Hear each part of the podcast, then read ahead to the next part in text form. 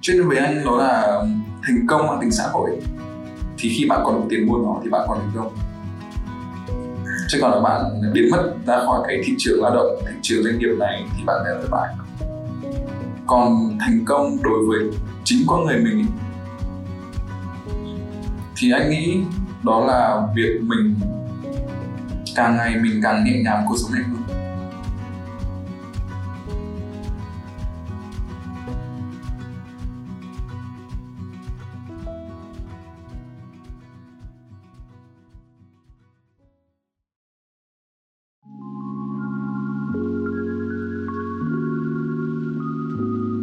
Phonos là ứng dụng sách nói có bản quyền nhưng mà Phonos thì không chỉ có sách. Cùng với rất là nhiều đầu sách ở các thể loại khác nhau thì bạn có thể nghe nhạc thư giãn này, nghe chuyện ngủ rồi thiền định nữa. Phonos có thể là người bạn đồng hành, mang lại cho bạn cả kiến thức lẫn sự thư giãn. Nhưng mà dù Khoa Linh có miêu tả như thế nào thì chăm nghe không bằng một thấy, chăm thấy không bằng một thử. Các bạn hãy tải ứng dụng Phonos và tự mình trải nghiệm nhé!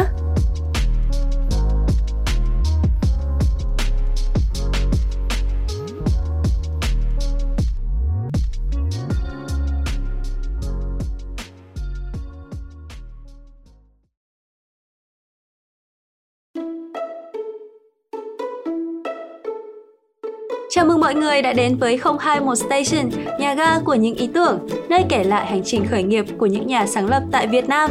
Mình là Khoa Linh, host của chương trình. Khoa Linh sẽ đồng hành với mọi người vào thứ ba hàng tuần trên YouTube, Spotify, Google và Apple Podcast mọi người nhé.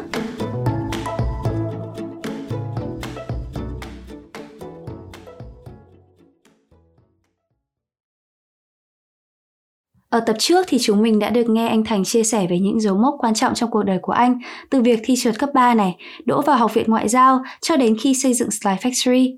Anh Thành khởi nghiệp từ khá là sớm, cho nên cũng vì vậy mà quá trình phát triển của Slide Factory chính là hành trình hoàn thiện bản thân để trở thành một phiên bản ngày càng tốt hơn của anh. Đến với tập podcast tuần này thì hãy cùng Khoa Linh lắng nghe xem là anh Thành và startup của mình đã lớn lên cùng nhau như thế nào nhé. Khi mà có một cái vấn đề gì đấy, chẳng hạn như là mình cần đối thoại, mình cần tranh luận ấy thì em tò mò không biết là lúc đấy anh thành tranh luận như thế nào. Chẳng hạn như là có nhiều người sẽ chọn cái cách giải quyết là trong phòng họp thì có thể là tôi như thế này, tôi như thế kia tranh cãi nhau nhưng bước ra khỏi phòng họp thì vẫn là anh em. Thì anh anh có làm điều đấy không? Hay là trong cuộc họp, trong khi tranh luận mình vẫn có một cái sự ôn hòa nhất định ạ? Anh nghĩ là cái thời điểm anh khởi nghiệp khá là sớm. Anh được coi là một người khởi nghiệp sớm. Và những cái va chạm khác trong công việc của mình thì mình chưa đủ trải nghiệm nhiều ấy. Cho nên nó vẫn có những cái sự uh, uh, chưa chín chắn. Trong chiến vận trong một số năm đầu tiên của việc khởi nghiệp của anh thì anh vẫn cảm giác là khá yếu thắng. Và anh thường cảm thấy bất mãn khi mà cái ý tưởng của mình suy nghĩ mình không được đồng thuận. Tuy nhiên là dần dần khi mà anh mở rộng thế giới quan của mình mình nhiều cách khác nhau, anh đi học, anh tiếp xúc với nhiều người. Thì nhận ra là nó cũng không quan trọng. Đến mức đấy để mình đối thắng và có khá nhiều cách khác nhau để để chúng ta có thể cùng thắng được, cả hai bên cùng thắng được trong cuộc tranh luận. Mình lắng nghe người ta. Mình hiểu người ta đang muốn gì. Mình đưa ra những cái góc nhìn của mình về vấn đề này. Mình đưa ra cho họ một cái bức tranh lớn hơn để họ thấy được là cái ý kiến đấy nó sẽ giúp được gì cho bức tranh tổng thể đấy cho cả hai người? Thì dần dần thì thay việc, thay vì việc mà anh cứ tranh luận suốt hoặc là nói những điều mà đôi khi nó sẽ gây tổn thương cho người khác. Thì anh kiềm chế lại hơn này, anh suy nghĩ kỹ hơn này. Và và lắng nghe nhiều hơn. Và vẫn đang trong hành trình thực hành điều đấy, chứ chưa phải là một người quá giỏi trong điều đấy. Vẫn đang trong quá trình thực hành. Tất nhiên có những lúc mà anh nhận ra là ừ suy nghĩ của mình nó không như thiết phải như thế. Có nhiều ý tưởng hay hơn. Thì mình chấp nhận. Không phải chấp nhận thua đâu. Mà mình mà mình cảm ơn người ta. Bởi vì họ đã dành thời gian dành cả ngày của họ để nghĩ ra những ý tưởng tốt cho tổ chức của mình. Thì anh luôn khá là biết ơn uh, rất là biết ơn những người đã đồng hành và đang đồng hành ở trong tổ chức của anh. Và cũng có thể nhân tiện đây để gửi lời xin lỗi cho cho những cuộc tranh luận, cho những cái à, xích mích mà đã từng xảy ra trong tổ chức này với bất kỳ ai. Không, em thì nghĩ là chắc là mọi người sẽ đều hiểu được cái tấm lòng của anh thôi, bởi vì em nghĩ là những cái, kể cả bọn em trong nhóm làm việc cũng thế, cũng có những lúc tranh luận nhưng mà tranh luận là muốn giải quyết vấn đề. Nên là trong lòng nhiều khi cũng nghĩ lại là, chết rồi, lúc đấy mình nói thế có ổn không nhỉ? Nhưng mà cái đích cuối cùng nó vẫn là vấn đề được giải quyết rồi. Và khi mà giải quyết rồi thì mọi người cũng bắt đầu nghĩ thoáng ra hơn, thì em nghĩ là hiếm có một ông chủ nào mà nice và sống nhiều tình cảm như anh Thành lắm. Em đã kinh qua vài ông chủ rồi và em nghĩ thế đấy. Thì, kiểu, em nghĩ là mọi người chắc là cũng không phải là, anh Thành cũng không phải là hẳn là ông chủ đầu tiên của họ mà, kiểu gì họ mọi người cũng sẽ có cái sự so sánh và mọi người cũng sẽ trân trọng những cái mà anh đã làm thôi. Thì khi mà anh tuyển người ạ anh có một cái gì đấy gọi là quy tắc bất di bất dịch không? Là kiểu nhất định là phải có cái cái cái tính cách đấy thì anh mới chọn hay là anh cũng khá là thoải mái trong cái việc lựa chọn cộng sự cho mình? Ừ, cũng khá trộm vía là anh rất ít khi phỏng vấn. Anh cứ tin tưởng một người trong công việc đấy thôi. Anh chỉ nhận ra là đâu đó những người đã từng và đang làm việc ở đây đều có một cái điểm tính chung. Nghĩa là họ tỏa ra một cái năng lượng. Nó hợp với nơi này thời gian về sau thì anh nhận được rất là nhiều những cái những cái lời chia sẻ của các bạn đã từng làm ở đây, về môi trường làm việc ở công ty. Và mọi người luôn luôn bảo là rất là nhớ về cái thời gian đấy. Thì mọi người được được làm rất là nhiều thứ này mọi người được cảm thấy an toàn hiện đây thì anh thấy là có thể mình đã tạo ra một môi trường an toàn cho mọi người. Có thể đâu. Và mọi người có điểm chung đó là mọi người thực sự quan tâm đến vấn đề của khách hàng. Bởi vì bản thân anh là người luôn luôn suy nghĩ hàng ngày về vấn đề của khách hàng. Và điều mình có thể làm được gì tốt hơn cho họ. Thì khi mà tuyển người vào thì anh nghĩ cũng, anh cũng sẽ luôn luôn đi tìm những cái người mà có cùng chung cái suy nghĩ đấy. Nghĩa nó sẽ giống như là mình quan tâm đến người khác, mình vì người khác. Chứ không chỉ là ý tưởng của tôi. Tôi là nhất thì không có một chuyện đấy ở trong. Môi trường đấy những người như thế có thể vào đây nhưng mà anh nghĩ sẽ một thời gian sau sẽ không sống được trong môi trường như này ừ. Vậy là mọi người cùng hướng đến cái mục tiêu là cùng làm cho khách hàng của mình có được những giá trị tốt hơn và công ty của mình cũng gọi là càng ngày càng có lên được cái level cao hơn thì bây giờ trong cái thời điểm bây giờ cũng có rất là nhiều biến động này cả về uh, các cả cái về thị trường lẫn như là em nghĩ lòng người cũng có nhiều sao động trong cái thời điểm này thì trong những năm tới đây cũng không phải là những năm tới đây mà trong thời gian tới thì anh có thấy được cái sự cạnh tranh của thị trường đang lớn lên không và uh, Slide Factory của mình có đang nỗ lực điều gì để tạo ra một cái giá trị gì đấy mới mà chỉ mình có cho khách hàng của mình không anh? Anh nghĩ là trong môi trường cạnh tranh hiện nay thì uh, sau vài năm anh làm việc thì cũng có khá là nhiều những những công ty cùng ngành gia nhập và cũng khám phá về thị trường này. Bảo là tự tin về cái điểm điểm độc nhất của mình ở trong thị trường thì anh anh không cũng không có đó tự tin đâu bởi vì cái sự tự tin này nó dễ làm cho mình ngủ quên lắm. Anh luôn quan sát những gì đang diễn ra, những sự thay đổi thị trường, những nhu cầu mới của họ và mình cứ sáng tạo. Anh nghĩ điểm điểm cốt lõi mà anh có từ chính anh nhé. Để anh truyền ra những người khác ấy. Là luôn luôn mình tìm hiểu xem là mình có thể làm được điều gì nữa. Thay vì mình chỉ nghĩ được mình có thể làm điều tốt hơn ấy. Tốt hơn thì đã có những người đã làm cùng mình, cùng cái dịch vụ của mình để làm tốt hơn tốt hơn tốt hơn rồi. Nhưng anh đang suy nghĩ là mình có thể được làm được thêm điều gì nữa cho họ. Thì để anh sáng tạo ra những cái dịch vụ khác, những cái thị trường khác, những cái nhu cầu khác thì việc mà mình luôn luôn nghĩ thêm điều gì nữa cho họ thì nó cũng giúp anh phát triển theo không theo chiều sâu thì theo chiều rộng. Giống như là mình sẽ đi tìm nhiều đối tác trên thế giới hơn mình tiếp cận nhiều thị trường hơn mình tiếp, tiếp cận những môi những thị trường đa ngôn ngữ hơn những cái văn hóa khác nhau thì sao? Tại sao mình cứ phải ở Việt Nam? Tại sao mình cứ phải dạy offline tại sao mình cứ phải đi dạy?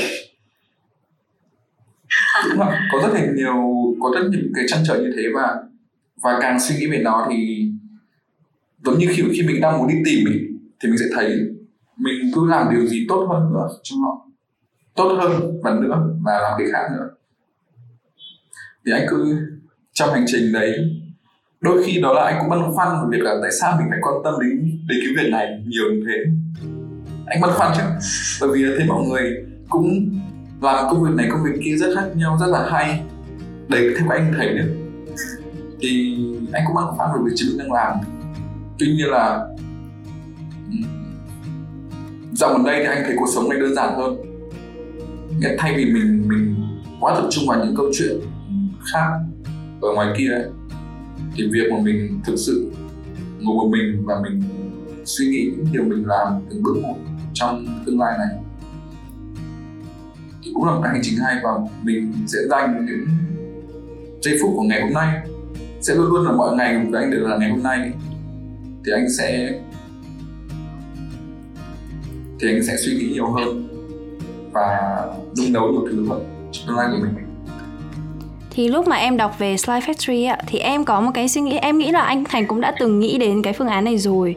Là khi mà mình không chỉ cung cấp cái gọi là cái um, kỹ năng cái kiến thức để mọi người có thể tự làm ra một bài thuyết trình vừa logic vừa đẹp vừa hiệu quả. Mà mình, em thấy với cái khả năng mà nói chuyện và thuyết trình của anh cùng, anh cũng xuất thân từ học viện ngoại giao nữa, đúng không? Thì mình có thể là phát triển thêm một cái mảng nữa là dạy kỹ năng thuyết trình, nói.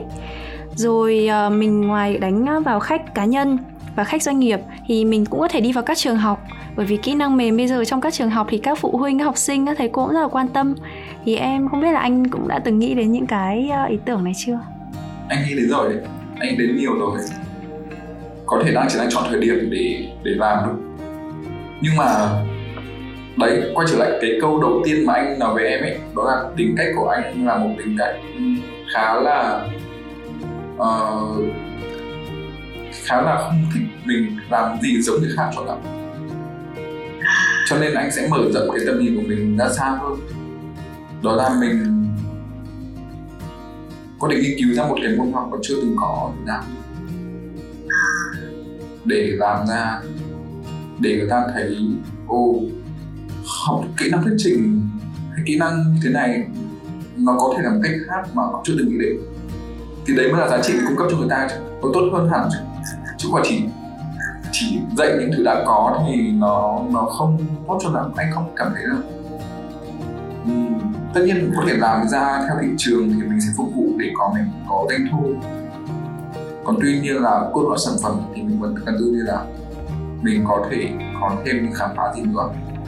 Và ngoài ra thị trường trong mảng này thì nếu mà thực sự đi sâu vào nó thì thấy nó rất là rộng. Không chỉ mà đào tạo đâu, mà thiết kế cũng thế. Sẽ có rất là rộng, một rất nhiều nhu cầu và nếu mà mình tư duy theo hướng là công ty tôi và thế giới này, thì sẽ phát hiện ra được nhiều thứ. Còn anh không chỉ là công ty tôi ở Hà Nội. Anh chưa bao giờ anh nghĩ là công ty tôi ở Hà Nội. Công ty tôi đang nằm trong quả đất này. Và tôi có thể làm được cái gì cho những thứ, những người ở ngoài cái bên kia biên giới của mình?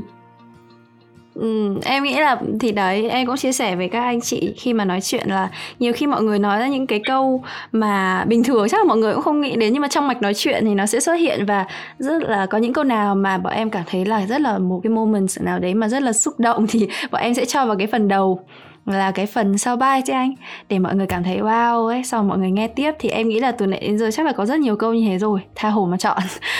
Thì em cũng thấy là um, anh có nhắc đến rất nhiều những cái như kiểu em nghĩ là nó không phải là cái tầm nó ở ngang ngang này nữa mà là anh muốn đạt đến một cái nó cao hơn hẳn và nhiều chưa ít anh nghĩ tới thì nó có liên quan gì đến một cái mà em thấy là trong rất nhiều bài báo anh nói đến đấy là tư duy giải pháp thì thì em muốn anh chia sẻ nhiều hơn về cái tư duy giải pháp này được không anh? Ừ.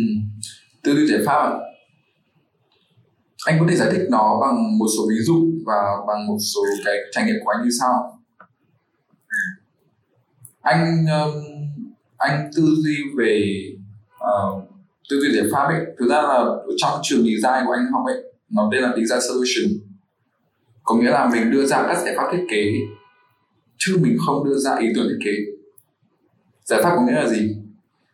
Có nghĩa là giả sử như là gần đây nhất mà anh có quay về anh tham gia triển lãm của uh, các bạn học với anh hồi xưa ấy thì cái đề bài đưa ra là làm thế nào để có thể truyền thông được về thiết kế đồ họa cho học sinh cấp 3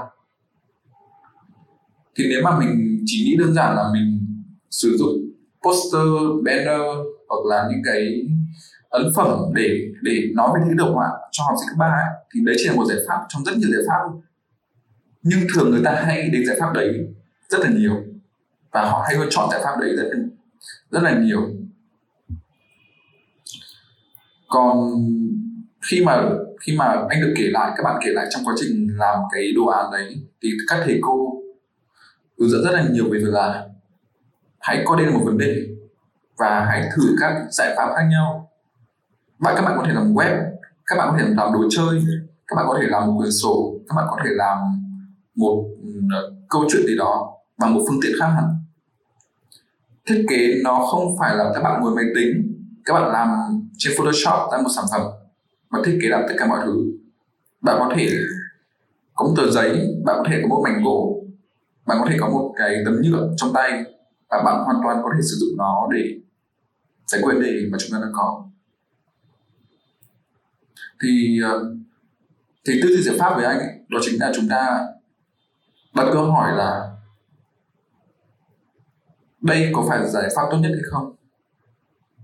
Có cách nào khác để giải quyết vấn đề này hay không?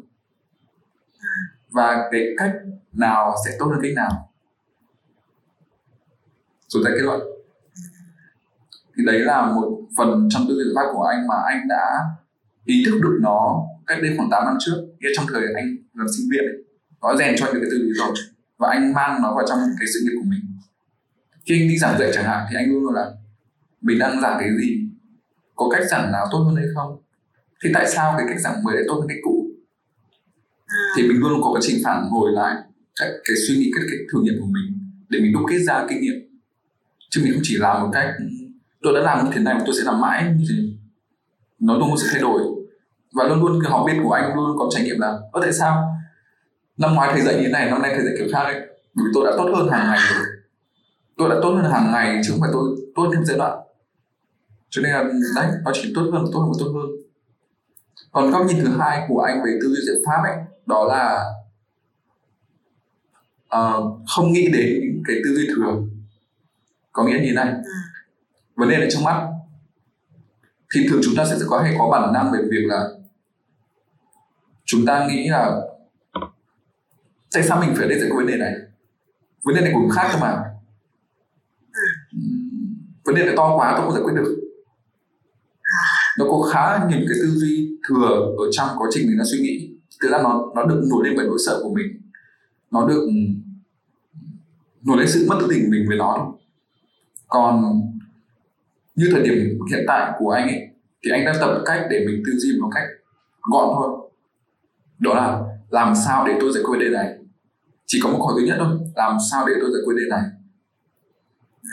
Làm sao để mình xử lý được vấn đề chuyển giao đội ngũ? Đi tìm nó. Không có đặt câu hỏi tại sao tôi phải làm điều này.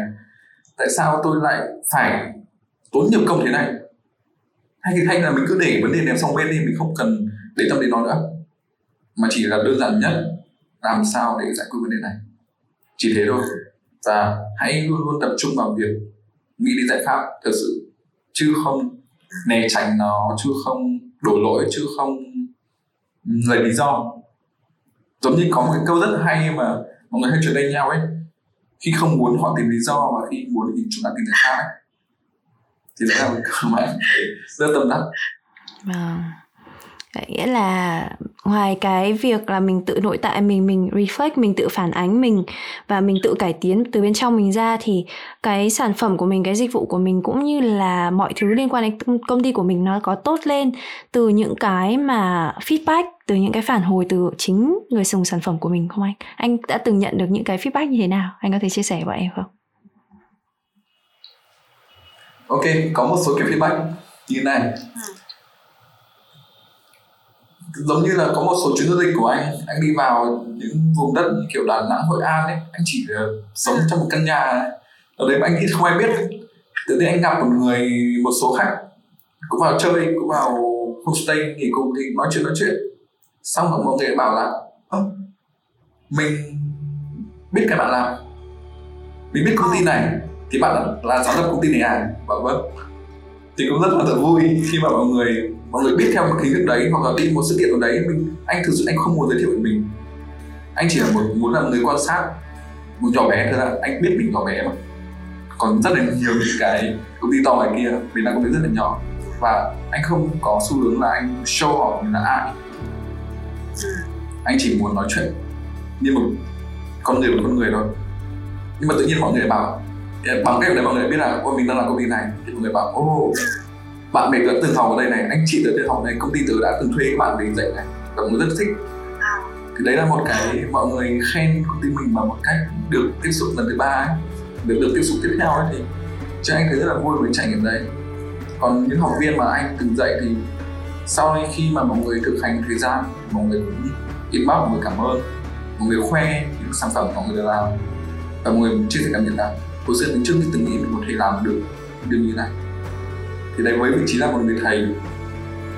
Với họ thì mình rất là anh rất vui khi mà khi mà được những, những cái feedback đấy.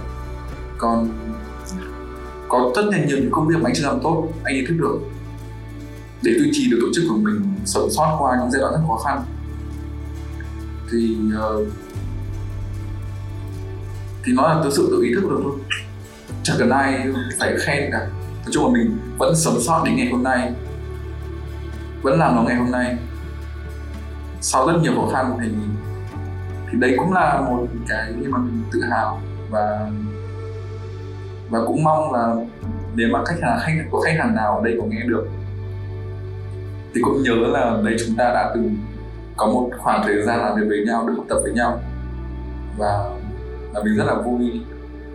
Anh rất là vui khi mà đã có một cái khoảng thời gian được nó giao tiếp với cả rất là nhiều các anh chị, các bạn mà đã mà đã giúp sức giúp thời gian giúp cả tài chính vào trong lớp học này. Vâng. Thế là nhân đây là anh ờ, thành tổng kết một tí thôi là tổng kết nhỏ là anh thành vừa gửi được lời cảm ơn đến các bạn đồng hành với mình này, vừa gửi lời xin lỗi nếu như đã từng tranh cãi với nhau này, vừa lời cảm ơn đến cả khách hàng nữa. Đấy là, và đối với cả người nghe của bọn em thì em nghĩ là từ nãy đến giờ đã có quá nhiều những cái bài học mà được anh vừa giải thích, vừa đưa ra ví dụ thì bây giờ em đang nhìn vào cái Slide Factory website thì có những con số thành tựu của chúng tôi 100 khóa học này, 5.200 học viên, 2.800 bài thuyết trình được thiết kế và 600 doanh nghiệp đã tư vấn đào tạo thì con số này là đã được update mới nhất cho anh nhỉ? Ừ. Con số này là được update khoảng cuối năm ngoái đấy. Thì anh có điều chỉnh cái con số một chút. Anh có hài lòng với con số này chưa hay là anh còn muốn nó nhân lên đến bao nhiêu lần nữa? Kể cái trong cái uh, gọi là cái uh, định hướng phát triển của mình. Anh muốn hai thứ.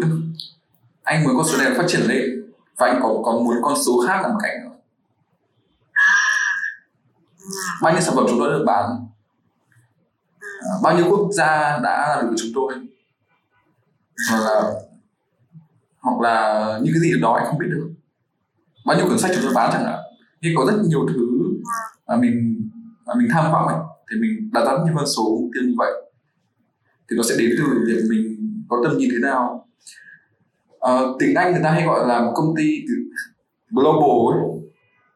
Nhưng anh muốn anh rất là muốn việt hóa lại mọi thứ mà anh luôn luôn coi công ty mình là công ty mình nằm trong thế giới này. Mình nhìn thế giới tôi là ở đây và tôi nằm trong cái đất này và tôi sẽ làm việc phục vụ cho thế giới này. Những con số này thì đã khá là ấn tượng rồi anh ừ, em rất là thích cái câu trả lời khi mà anh nói là anh còn muốn rất là nhiều con số khác nữa. Và em nghĩ đến lúc đoạn đầu ấy, em đã định comment là anh thành viết sách đi. Bởi vì là anh cũng đọc rất là nhiều sách anh cũng có tình cảm về cái việc đọc sách đấy. Thì khi mà những người mà họ đã thích viết sách rồi có khả năng diễn đạt và có đủ trải nghiệm thì em nghĩ là cái việc viết sách nó nó không phải là một cái gì đấy để thể hiện sự thành công của mình mà nó chỉ là một cái nhu cầu chia sẻ kiến thức một cách chính thống hơn và dễ dàng hơn. Không nhất thiết là cũng như là cách bọn em đang làm podcast vậy. Là bởi vì đâu phải mấy ai em có cơ hội được contact của anh, rồi ngồi xin anh tiếng giữa hai tiếng như thế này đâu, đúng không? Nên là khi mà có một cuốn sách của anh thì em chắc chắn là rất là nhiều người và bọn em sẽ xí anh cho bọn em ờ, những cuốn đầu tiên để bọn em không phải, lúc đấy không phải xếp hàng chờ xin chữ ký của diễn giả nữa. Thì em nghĩ là về cái mặt à, business này thì không biết là sau đây thì bạn các bạn còn muốn hỏi gì không? Còn về phía em thì em nghĩ là mọi người cũng đã có hình dung cơ bản về những cái tầm nhìn này những cái mà Slide Factory đang cố gắng. Thì còn về uh, cũng có các bạn trong nhóm khi mà biết về anh thì cũng có đặt một vài những cái câu hỏi mà nó uh, về anh Thành nhiều hơn một chút. Ví dụ như là cái cái suy nghĩ của anh về uh, cái sự thành công với thất bại ạ. Ok anh có chuẩn bị uh, câu trả lời cho câu hỏi này rồi. Từ anh chuẩn bị nó từ rất lâu rồi. Cho bất kỳ ai hỏi? Bởi vì anh anh là người hay bị hỏi về cái câu này ấy. thành công bạn có khi bạn có đủ tiền mua nó hmm. wow. Anh giải thích thêm cho em đi em nghe. Đây như anh nói là nhé thành công bạn chỉ có được khi bạn đủ tiền còn đủ tiền mua nó. Có nghĩa là gì? Bây giờ một ngày đấy anh cạn tiền công ty không công ty không hoạt động nữa chẳng hạn. Thì anh thất bại thế giới này sẽ coi là người thất bại. Ngay lập tức nó khắc nghiệt chỗ đấy đấy. Cho nên với anh nó là thành công mang tính xã hội. Thì khi bạn còn đủ tiền mua nó thì bạn còn thành công. Chứ còn là bạn biến mất ra khỏi cái thị trường lao động thị trường doanh nghiệp này thì bạn sẽ thất bại. Còn thành công đối với chính con người mình ấy, thì anh nghĩ đó là việc mình càng ngày mình càng nhẹ nhàng cuộc sống này hơn à, em rất đồng cảm với ý này. Có nghĩa là uh, anh anh có xăm một cái câu tương tự như vậy ở trên tay của mình. Là gì ạ? À? uh, nó, anh sẽ dẫn một câu chuyện thần thoại để em biết nhé. Nó sẽ liên quan một câu chuyện thần thoại. Uh, Icarus là một người bay lên mặt trời và vì hiếu thắng quá cho nên bay đi lên mặt trời và mặt trời đốt cháy. Và anh ấy ngã xuống đất và chết. Có nghĩa là cái sự những cái bản năng của chúng ta liên quan đến sự hiếu thắng này hoặc liên quan đến sự buồn bã quá chẳng hạn thì mình sẽ luôn có hai xuống đi lên đâm thẳng lên mặt trời hoặc mình ngã xuống biển. Và hai cái đều không có kết cục tốt đẹp gì cả. Cho nên cái quá trình mình biến đổi con người mình có nghĩa là mình điều chỉnh được là vậy thì uh, vậy thì mình đặt câu hỏi tại sao Icarus phải chết nữa? Tại sao Icarus phải chết? Và tại sao anh ấy không bay thẳng không bay ngang như là này? Bay à. ngang lên có nghĩa là anh ấy không hiếu thắng nữa. Không buồn bã nữa. Mình thực sự kiểm soát được bản thân mình. Mình thực sự hiểu bản thân mình hơn. Và mình điều chỉnh cuộc sống mình hàng ngày để mình tốt hơn. Để mình chuẩn bị bất kỳ biến cố nào có thể xảy ra với mình. Mình không làm công việc đấy nữa. Mình chán ngành này rồi. Mình làm công việc khác. Thì mọi tâm thế của mình với cả đời sống này nó đều không quá khắc nghiệt với chính bản thân mình thì đấy chính là tại sao mình nên nhẹ nhàng với mình hơn, yêu thương bản thân mình hơn. Thì khi đấy cái thành công, giống như kiểu là từng ngày mình sống mình cảm thấy rất là vui vẻ với nó ấy. chứ mình không bị cuốn vào một cái vòng xoáy của việc tự trách bản thân này, rồi trầm cảm này, rồi rất là nhiều cảm xúc tiêu cực. Thì anh vẫn tập luyện nó hàng ngày và khi mà anh tập luyện nó rồi thì anh mới thấy là nó có rất tốt trong công việc của mình. Và mình luôn luôn sẵn sàng mọi thứ ở tương lai của mình. Thì đấy là điều mà anh nghĩ là thành công bản thân nhất. Và mong là ngày cuối cùng trong cuộc đời của anh thì anh vẫn duy trì được cái tâm thế của mình trong việc này em em rất là đồng cảm với cái ý, về cái sự thành công với chính mình của anh. Bởi vì em cũng mới nhận ra gần đây thôi ạ.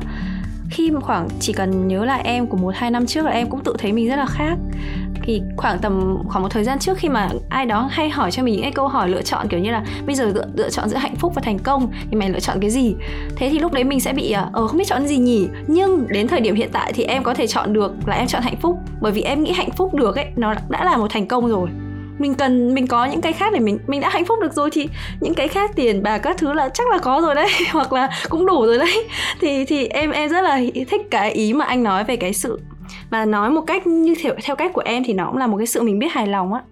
Mình mình biết được cái điểm nào là vừa đủ và mình mình gọi là tận hưởng. Em, em thích cái suy nghĩ thứ hai của anh á. Em em muốn nghe câu trả lời của anh ờ, muốn nghe một góc nhìn của anh về câu nếu mà chọn hạnh phúc về thành công ấy thì mình chọn cái gì không? Rồi em muốn nghe. Đúng lắm nó chỉ đơn giản là mình thiếu cái gì mình chọn cái đấy. Mình thiếu gì mình chọn cái đấy là nó không phải cái gì ra cái gì đâu. Nó là song hành ấy chúng ta đúng là chỉ là chúng ta thiếu tiền thì chúng ta sẽ chọn tiền. Chúng ta thiếu hạnh phúc chúng ta sẽ tìm hạnh phúc. Chúng ta sẽ luôn đi tìm cái gì chúng ta thiếu. Còn khi chúng ta có rồi ấy, thì chúng ta sẽ không để tâm nữa. Giả sử nhá đâu đó một thời điểm anh nhận ra anh thành công về mặt xã hội rồi thì anh không còn muốn nó nữa. Anh chẳng muốn tham gia kiểu được viết báo được phỏng vấn gì nữa cơ. Anh chỉ muốn ngày nay yên ổn mà mình không bị xáo trộn về bên trong. Thì đấy khi chúng ta thiếu chúng ta mới đi tìm chúng ta mới muốn đúng là một câu trả lời em nghĩ em áp dụng được. Nếu mà em chọn hạnh phúc thì mong em hạnh phúc thì tại vì tư duy của em là như thế, là là nếu mà em đã chọn hạnh phúc, nghĩa là để mà em hạnh phúc thì em đã có những cái khác rồi. Nên là chắc là sẽ chọn hạnh phúc thôi, giống kiểu mọi người hỏi là, thế thì tiền bạc, sức khỏe hay may mắn ấy ạ? Em nghĩ là chọn may mắn đi, đằng nào khi mà may mắn rồi thì những cái kia nó tự động thôi mà. Kiểu như thế. Giờ thì cái tư duy đấy. Còn một cái nữa mà các bạn cũng muốn hỏi là, gần đây thì anh Thành sẽ, anh đang đọc những đầu sách nào và anh có follow những cái channel nào hay là những trang báo nào không? À, anh sẽ chia sẻ một cái trải nghiệm gần đây anh có hai cuốn sách mà anh thấy nó thay đổi đời anh đấy. Như có một thời gian rất là dài anh đã mua sách mua sách về uh, thiết kế rất là sách chuyên môn rất là nhiều.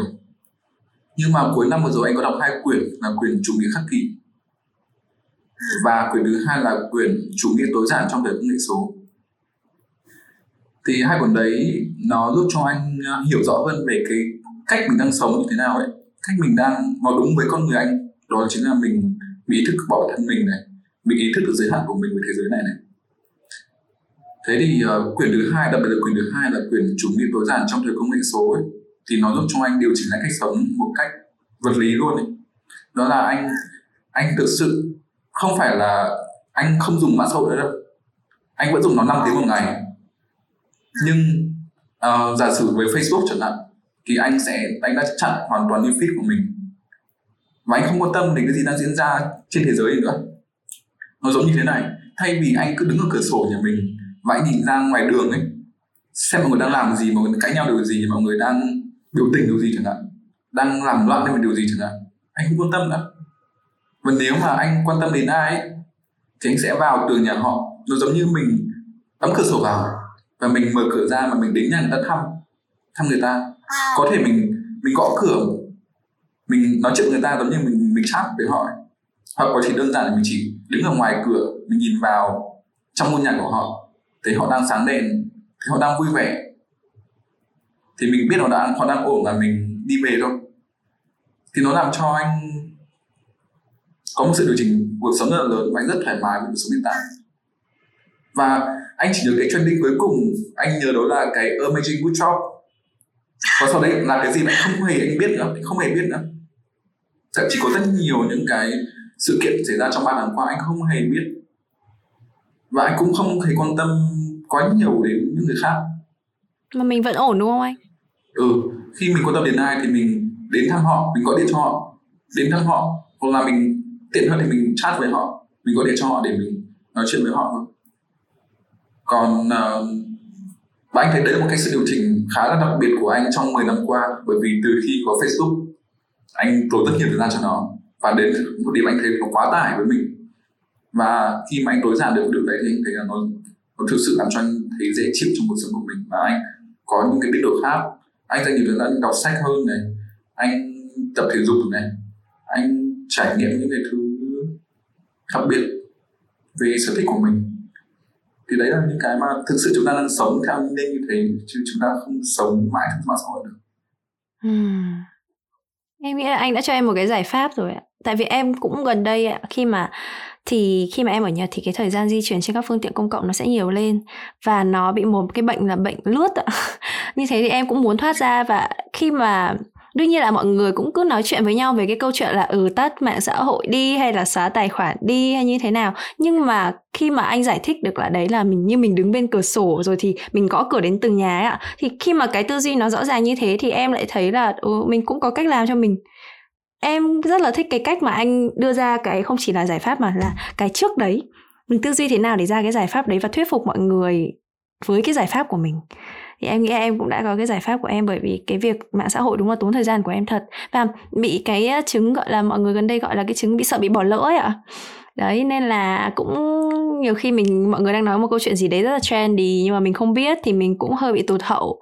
Nhưng mà khi mình, em nghĩ là mình cũng cần phải vượt qua cái cảm giác đấy. Thì em không biết là anh có từng có cái cảm giác đấy không? Và anh vượt qua như thế nào? Thì em có thể đọc cái cuốn sách đấy nhá. Em có thể đọc cuốn sách mà anh vừa dạy vừa gợi ý. Chủ nghĩa tối giản trong thời công nghệ số thì trong đấy nó nói về tất cả câu hỏi của em luôn. Họ sợ bị bỏ lỡ họ ờ, sợ bị ờ, không biết gì từ xung quanh. Tuy nhiên là bác ấy cái bác cái, bài cái, cái tác giả viết ấy bác ấy không khuyến khích để chúng ta bỏ mạng xã hội.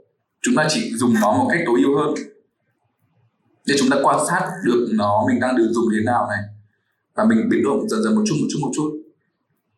Thì trong đấy nó gợi ý rất nhiều những cái hỗ trợ ứng dụng cho việc này giả sử như anh dùng cái app moment chẳng hạn nhé thì nó giúp cho báo hiệu cho anh là bạn đang dùng 15 phút đồng hồ rồi, bạn đang dùng một tiếng đồng hồ rồi. Xong đến 3 tiếng sau nó hỏi, cái app hỏi anh là bạn thực sự muốn sử dụng điện thoại hay không? Bạn đang dùng quá lâu rồi đấy, đang đêm chẳng hạn mà thôi đi ngủ đi, hãy tắt điện thoại đi và đi ngủ đi. Để bắt đầu một ngày mới được suôn sẻ hơn. Thì nó luôn báo hiệu cho mình để mình à mình đang hứng mây nhiều và cái app thứ hai đó là cái app uh, mà tắt chặn được new feed của Facebook đi. Mà anh chỉ dùng chỉ dùng Facebook qua qua qua trình duyệt thôi. Anh cũng không mở anh cũng xóa hẳn cái app của nó đi. Thì lúc đầu nó sẽ hơi bị giống như mình mình mình bị nghiện ấy. Giống như mình bị nghiện và mình sẽ thấy là mình cũng hơi căng thẳng cho việc mình bỏ lỡ. Tuy nhiên là thực ra nhu cầu của mình chỉ là biết tin tức thôi thì anh đọc bằng các phương tiện khác anh lên báo đọc anh lên những cái kênh khác để đọc. Thế nó không bắt buộc em phải uh, xóa toàn bộ những thứ em đang dùng bởi vì nếu em xóa thì thực sự em mất kết nối với thế giới mà nó có gây khủng hoảng hơn. Chúng ta điều chỉnh nó một cách tối ưu hơn và và sau khi điều chỉnh rồi thì mình sẽ thấy là mình có vô cùng nhiều thời gian và tâm trí của mình ấy, nó thực sự là nó tĩnh lặng. Khi cái thời điểm đẹp nhất em có thể có đó chính là em được, em ngồi cạnh một cái hồ và em thực sự quan sát cái thế giới này nó đang đẹp như thế nào ấy. mà em không còn lo lắng cái điện thoại kia nó đang báo cái gì của mình nữa. Thì lúc đấy là em mới thực sự cảm thấy là mình luôn luôn đi tìm cảm giác này. Thì trong cuốn sách này nó dẫn cho em khá là nhiều cái điều như thế này. Nên làm gì không nên làm gì. Bạn đưa ra các giải pháp rất cụ thể. Và em sự rất là may mắn khi mà anh vô tình đọc được cuốn này. À, em thấy may mắn bởi vì bây giờ anh giới thiệu cho em quyển này. Em phải đọc gấp thôi chứ. Bây giờ cảm thấy là đi làm đã nhìn vào màn hình rất là nhiều rồi. Và bây giờ cũng lúc nào cũng dán mắt vào. Đúng là bỏ lỡ rất nhiều cái. Mình sợ là mình bỏ lỡ thông tin nhưng cuối cùng mình lại bỏ lỡ những cái khác. Ví dụ như là trong những năm gần đây thì em cũng đã bỏ qua không không cắn tai nghe nữa. Khi mà mình đi ra ngoài sẽ là mặc dù mình sẽ bị kiểu đi vào các trung tâm thương mại thì nó thường nhạc nhẽo và các âm thanh rất là nhiều thì em sẽ cố gắng là bỏ tai nghe nhiều nhất có thể. Mặc dù là bởi vì có nhiều người thì họ đi vào trung tâm thương mại họ sợ bị làm phiền bởi nhân viên ấy, nên họ cứ cắm tai nghe và như vậy. Nhưng mà em đang bỏ cái thói quen đấy đi mặc dù mình cũng muốn nghe gì đó lắm nhưng mà bỏ để mình nghe được cái âm thanh cuộc sống các thứ đỡ đau đầu nữa. Thế rất là cảm ơn những cái chia sẻ của anh. Thế đây là lần đầu tiên anh được ờ, mời làm speaker trong một cái channel về podcast này anh thấy rất đặc biệt vì nó khác với cả cái kiểu phỏng vấn ấy. Thực ra khi mà phỏng vấn như vậy thì người ta cũng không quan tâm quá nhiều đến câu chuyện của mình đâu. Họ cần một cái gì đấy họ viết lại được hoặc là mình chủ động mình viết ra xong mình gửi cho họ. Nhưng hôm nay anh luôn luôn thấy là cái, cái những cuộc nói chuyện mà anh từng có ấy, bất kỳ với ai thì nó đều giúp cho anh sáng rõ hơn về con người của mình. Nó giống như mình cứ từng nghĩ đến mình cảm nhận được nhưng mà mình không không nói nói ra được ấy thì mỗi hành trình nói chuyện, mỗi cái cuộc nói chuyện nó đều giúp cho mình nhận ra về bản thân mình được nhiều hơn. Thì đấy là đấy là cái lý do mà anh anh đồng ý tham gia. Bởi vì anh cũng biết là việc tiếp xúc với các bạn trẻ, cũng như là mình nói chuyện với các bạn các bạn đặt câu hỏi cho mình với một cái sự tò mò của của thế hệ trẻ hơn ấy, thì nó cũng làm cho mình nhìn lại được con người mình hồi xưa và con người mình bây giờ anh cũng không biết là kết quả cuối cùng cái podcast nó sẽ như thế nào. Nhưng mà ít nhất hôm nay rất thoải mái trong cuộc nói chuyện này. Và rất là vui khi mà được mời tham gia. Và cũng hy vọng là khi mà nó, khi nào có cái cái bài của anh lên trên channel của các em ấy, thì anh sẽ share cho mọi người. Để ít nhất anh tổng kết là uh, chắc chắn phải share share đến đến một trăm cái phương tiện khác nhau của anh. để ờ, để cho mọi người cũng có thể một cái đánh dấu của anh đó đó là trong 30 năm qua thì mình đã sống như thế mình đã suy nghĩ như thế. Và đấy là con người mình. Để bất cứ khi nào có ai mà muốn nghe về mình ấy, thì mình sẽ cho họ nghe này. Thay vì mình cứ nói mãi mãi mà mình thì mình đấy cứ cho họ nghe câu chuyện của mình.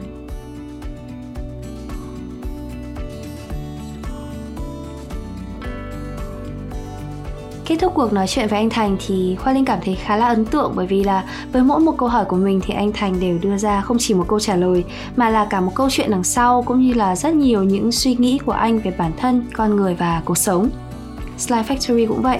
Slide Factory không chỉ là một nhà máy tạo ra những template hay là những giải pháp đã được hoàn thiện. Slide Factory là một nhà máy của những ý tưởng, của sự sáng tạo không giới hạn. Và Slide Factory cũng không chỉ dừng lại ở việc là tạo ra sản phẩm phục vụ nhu cầu hiện tại như anh Thành đã chia sẻ thì câu chuyện không phải là công ty của tôi với thành phố này hay là với đất nước này nữa mà nếu đặt công ty của tôi vào thế giới này thì tôi còn có thể làm gì cho những người ở ngoài lãnh thổ của mình Hoa Linh tin là Style Factory sẽ còn phát triển xa hơn trong tương lai và còn có thể tạo ra những sản phẩm đột phá hơn nữa khi mà người đứng đầu cũng như cả đội ngũ có được những ước mơ lớn như thế.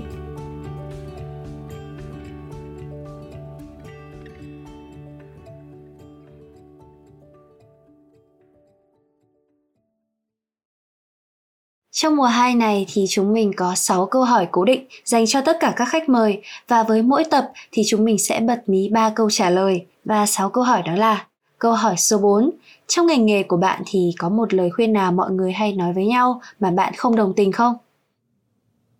Trong ngành nghề của anh, mọi người thường hay chia sẻ nhau với một suy nghĩ đó là mỗi người đều có một gu thẩm mỹ riêng.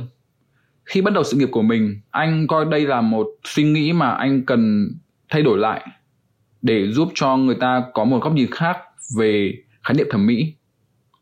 Bởi vì khi anh cho một nhóm đông người xem một sản phẩm thiết kế và hầu như là đám đông đó hoặc tất cả mọi người đều có cảm nhận chung đó là đây là một sản phẩm thiết kế rất là đẹp, rất là tốt. Và khi cho xem một sản phẩm khác thì mọi người cũng đồng ý với nhau đó là một sản phẩm thiết kế không không đẹp hoặc là xấu. Vậy thì cái sự khác biệt giữa cái trước và cái sau là gì? Thì rõ ràng là phải có một điều gì đó trong tác phẩm đẹp. Nó cuốn hút người xem và nó làm cho người xem có cảm giác cảm xúc tạo ra và coi đây là một sản phẩm đẹp.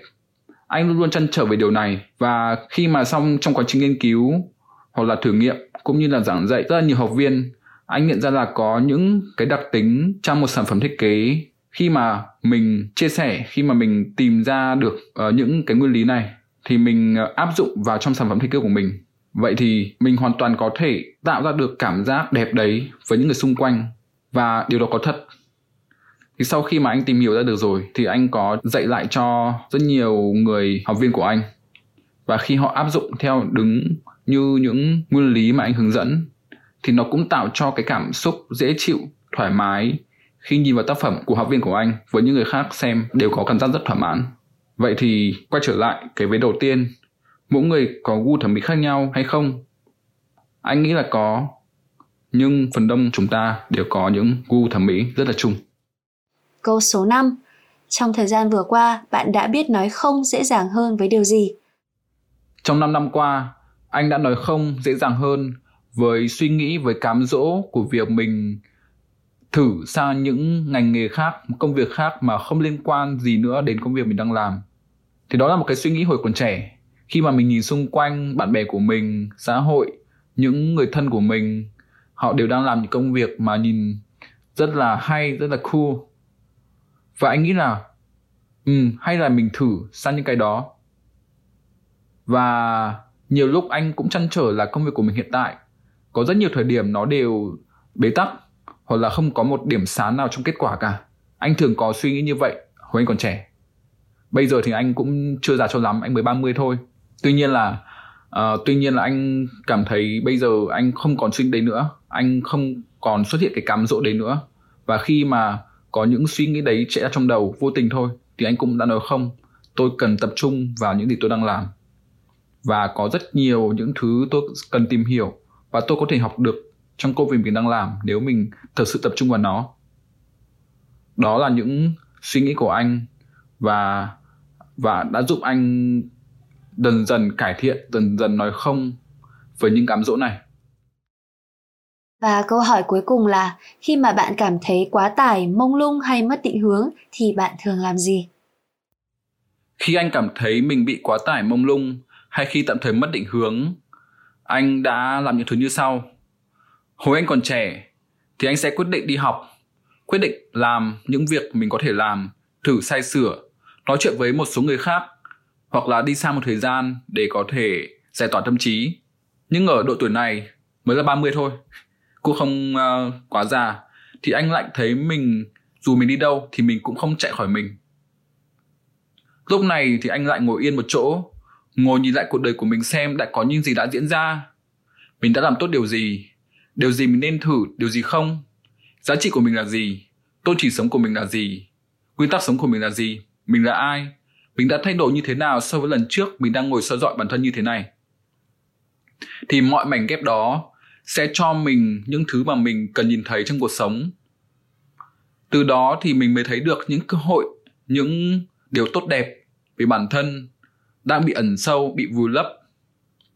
Nó có nó sẽ được hiện ra, nó sẽ được vụt qua trong đầu mình và từ đấy thì mình có thể có thêm niềm tin về bản thân mình, mình mạnh dạn hơn làm những việc mà có khi đó là những điều mà mình tưởng chừng không thể với mình ở trước đây.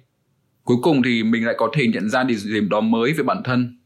Thì đó là những lúc mà anh cảm thấy mình mất định hướng, thì anh sẽ luôn luôn tập trung vào bản thân mình, yêu bản thân mình hơn. Và khi mà mình yêu bản thân mình hơn thì mình sẽ luôn luôn tìm ra được một cái định hướng mới mà nó sẽ luôn nằm ở đấy, chờ mình tìm ra.